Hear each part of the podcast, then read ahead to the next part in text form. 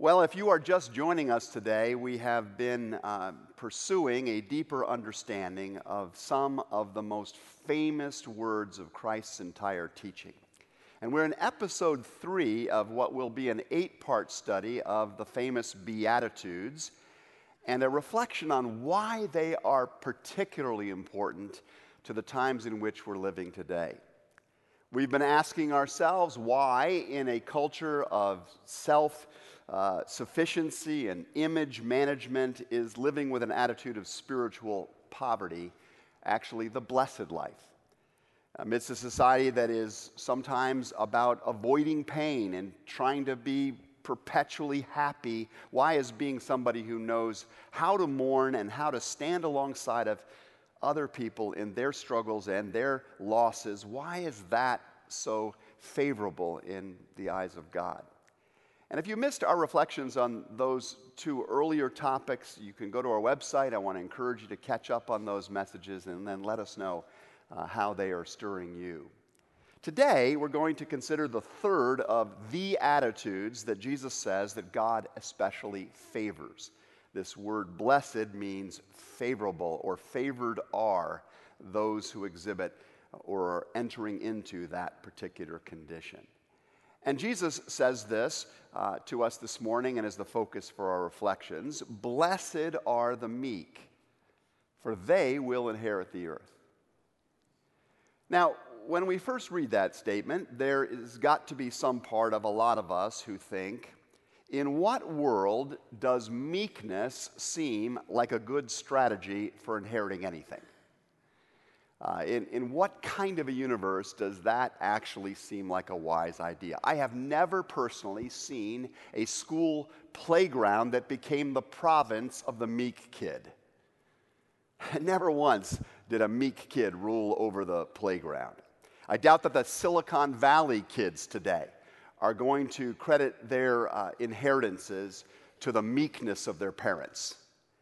Uh, being meek seems like a pretty good recipe, actually, for getting stepped on and climbed over and abused by somebody else stronger on their way up. How many successful athletes or politicians or other celebrities do you know who are actually known for their meekness? Maybe a few golfers.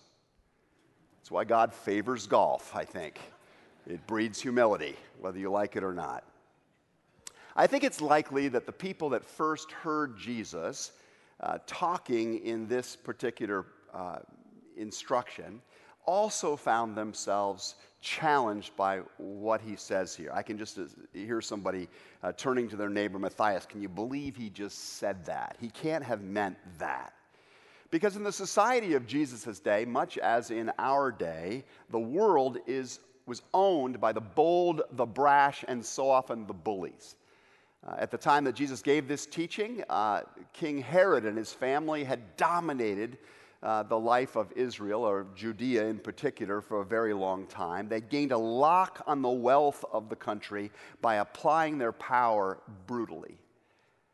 And as you know, the country was overrun by garrisons of Roman soldiers as well, uh, none of whom were known particularly for their gentleness. Look at how they treated Jesus when they got him in their clutches.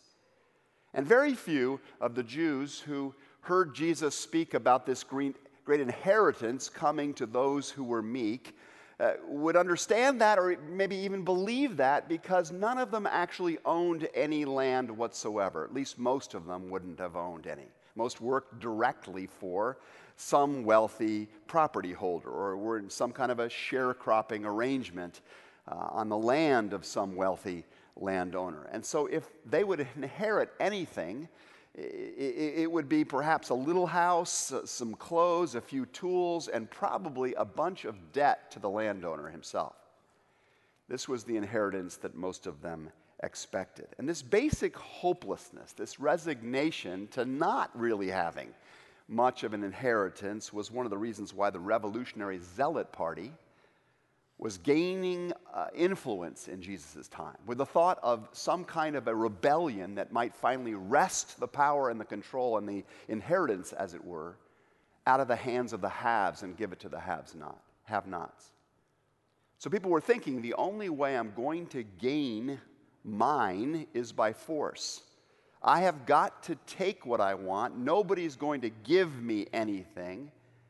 So, where does Jesus get off? By saying, and the meek will inherit the earth.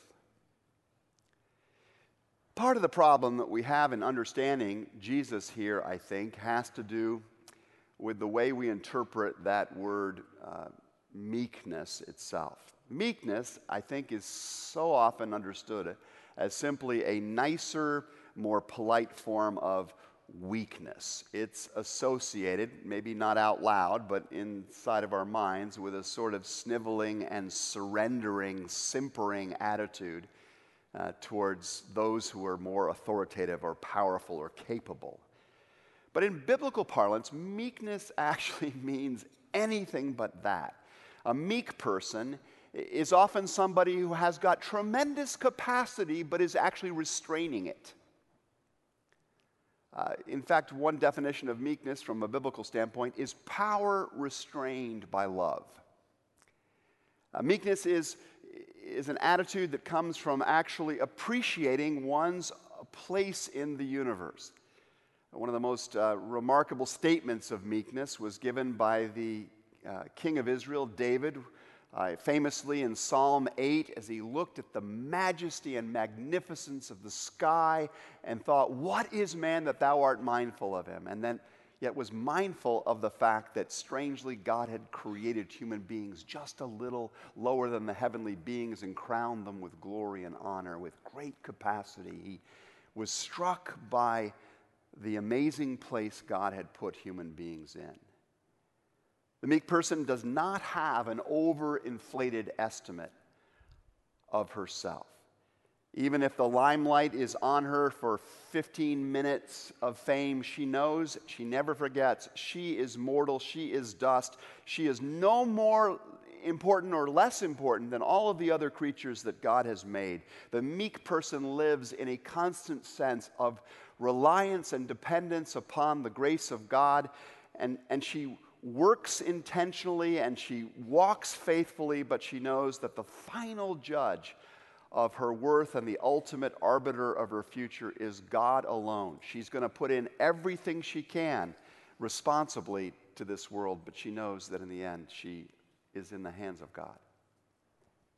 The great A.W. Tozer once wrote The meek person is not a human mouse afflicted with a sense of inferiority Rather, he may be in his moral life as bold as a lion, as strong as Samson, but he has stopped being fooled about himself.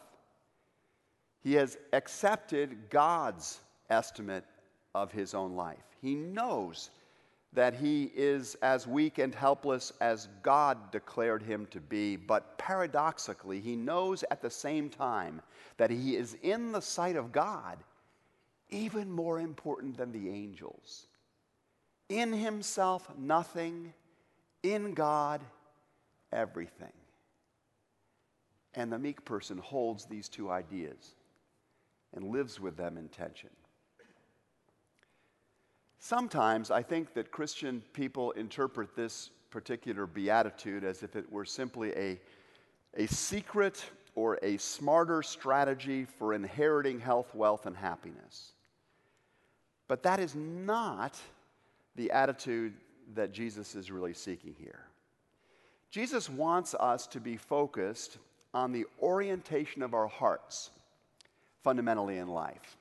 Leave the rest of the stuff as, as, as fruit outcome, uh, uh, offshoots of the orientation of our hearts. He wants us to truly get our place in the universe before God and to trust God for our future he wants us to get to the point where when we uh, enter into conflict, we are not overwrought by that conflict. When we experience a failure, we're not overcome by that failure. When we deal with a loss, we do not lose all hope in that loss. Even, and, and even in the midst of wild temporal success, we do not lose our heads because we trust God above everything and everyone else for our life and for our future.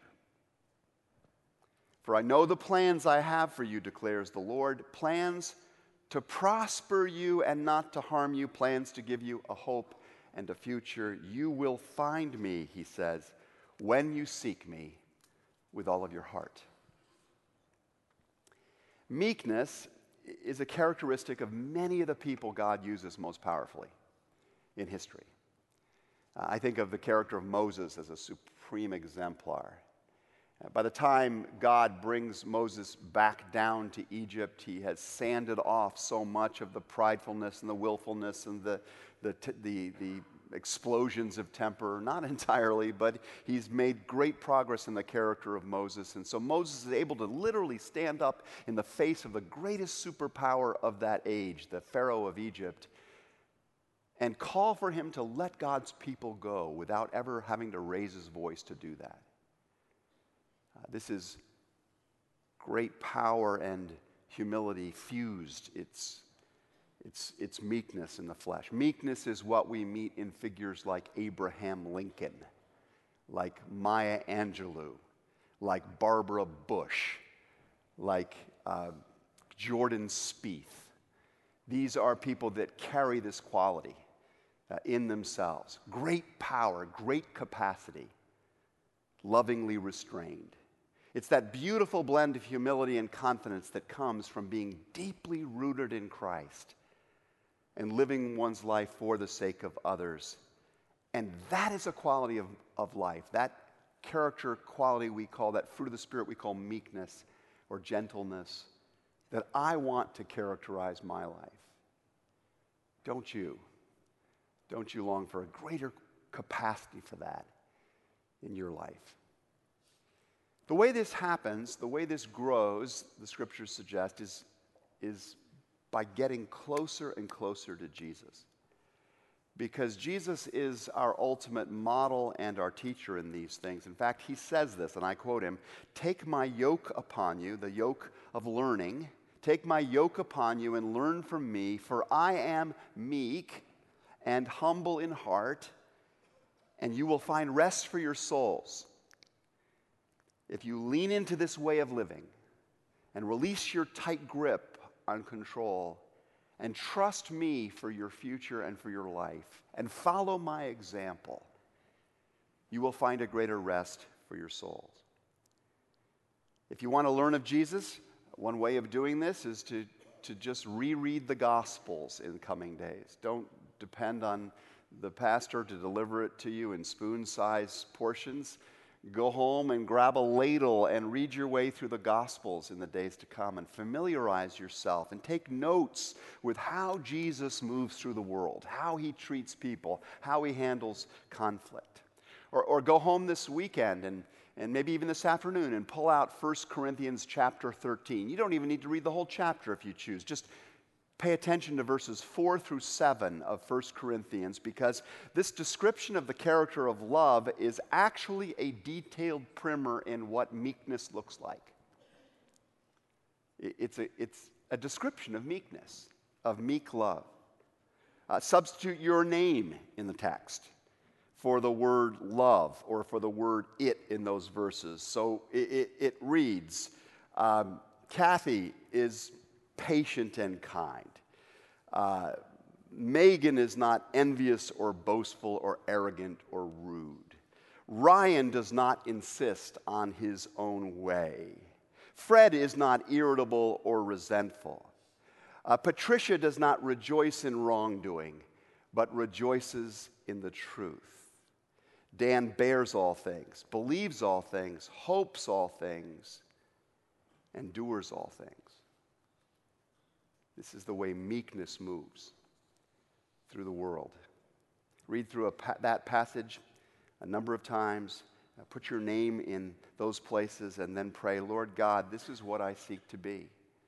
Fill me with this attitude so that whether I am serving you with a little bit or a lot, whether I'm doing it in public or in secret, in a high place or a very low place, I pray, God, that I will exhibit the love of your Son right there. Amen. I once read of a, a very wealthy man who, together with his devoted son, shared a tremendous passion for art collecting.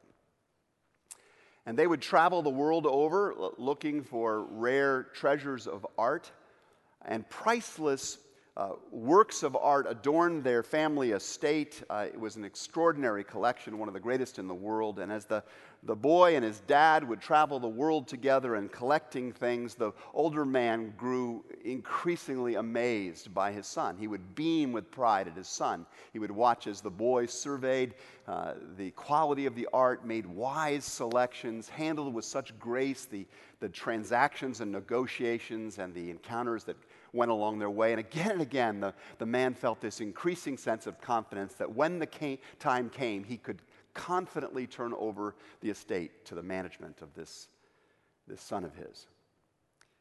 As winter approached, however, a great conflict engulfed uh, the nation's life. And the young man enlisted to serve, and after only uh, several short weeks, his father received this catastrophic news that his son had made the ultimate sacrifice in that war. The old man, understandably, fell into profound mourning and even despair. All of the masterpieces and the other accoutrements of his amazing lifestyle only reminded him that he did not have his son to share it with, that his son was not ever coming home. So, months and months passed by, and the distraught man was awoken one morning by a summons to the door, and he get, went to the door and uh, opened the door and was greeted by the sight of a soldier standing there, a young man in, in, in uniform standing there, holding a package in his hands. And the soldier introduced himself to the man by saying, I owe my life to your son. He was the medic. I was wounded. He was carrying me to safety when he was hid. May I come in for a few moments? I have something to show you. The soldier was bidden to come in, and the two sat down in the drawing room. And the soldier went on to explain that he was an artist, actually, and he wanted to give the father a gift. And the old man took the package from the man's hands and unwrapped it, and as the paper gave way, it revealed a portrait of the man's son. The world would never consider this particular work of art one of genius, but the painting featured the young man's face in striking detail. It was a good resemblance. And overcome with emotion, the older man just thanked the soldier. He promised that he would hang the picture above the fireplace. And during the weeks and the days that followed, the man realized that even though his son was no longer physically with him, the boy's life was living on in a sense because of those he had touched with such grace and kindness and help and hope in their time of need. He began to hear more stories filtering in, letters that arrived, speaking of how his son had acted to rescue dozens of wounded soldiers before that bullet stilled his own heart. And as the stories of his son's humble courage came in, the older gentleman swelled with fatherly pride, and this satisfaction began to ease his wounded and mourning heart. The following spring, however, the old man became ill and he soon passed away. As news of his passing began to filter out through the art world, as everyone became aware that his only son was dead, the art world buzzed in anticipation at the news that the massive collection that he had accumulated was going to be sold at auction. And the day finally arrived, and the collectors from around the world gathered to bid on some of the world's most spectacular paintings. Dreams would be fulfilled that day, greatness would be achieved as somebody would be able to claim, I now have the greatest collection of all.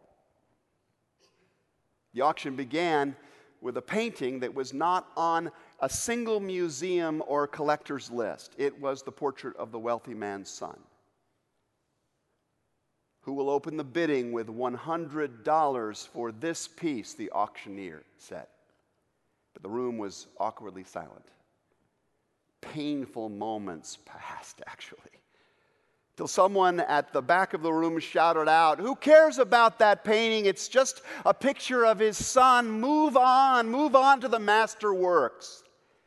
And a chorus of other voices shouted in agreement. No, we have to sell this one first, said the auctioneer. Finally, an older gentleman in the midst of the crowd, spoke up.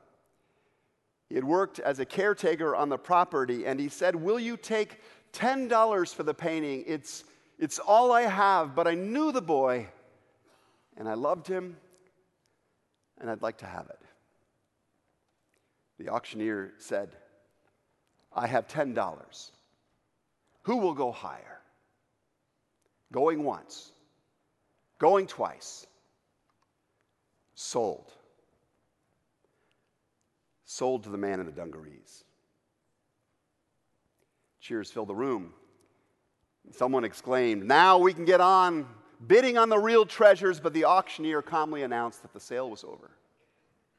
What do you mean it's over? shouted one of the crowd. What about all of these paintings? There are millions of dollars of art here. There are, this demands an explanation. What's going on? And the auctioneer calmly replied, It's simple, really. According to the will of the Father, whoever takes the Son inherits it all.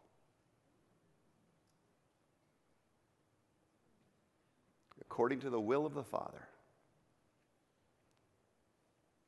Whoever takes the Son inherits it all. That inheritance can be yours. It can be mine. Complete forgiveness of our sins.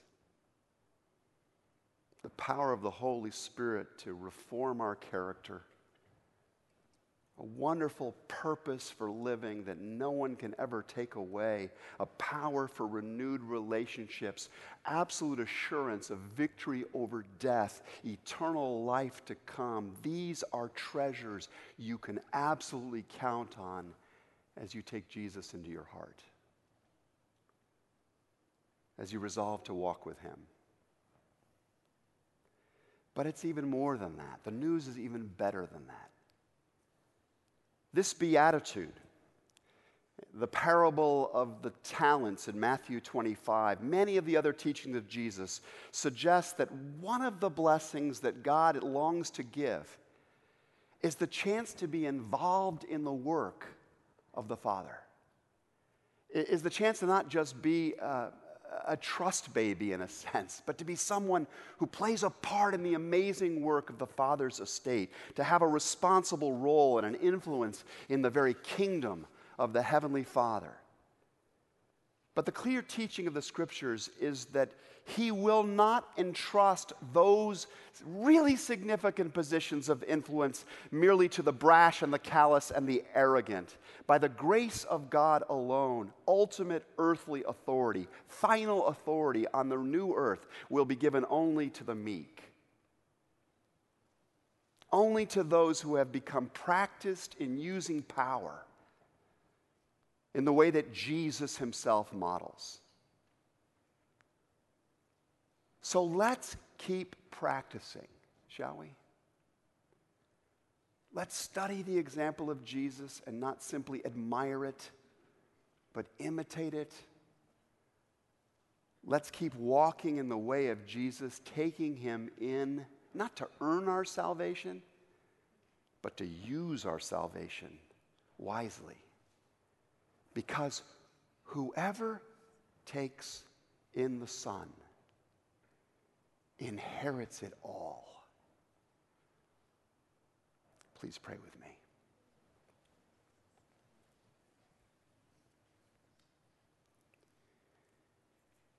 Lord God, draw us to yourself. Fill us with your character. Imbue us with the mighty meekness we see most perfectly in the face and life and cross of Jesus. Then send us forth, Lord, into our homes, our schools, our workplaces, our neighborhoods, to live with the attitudes of the kingdom of heaven and to be a witness to you who are the light of this world. For it is in your name we pray. Amen.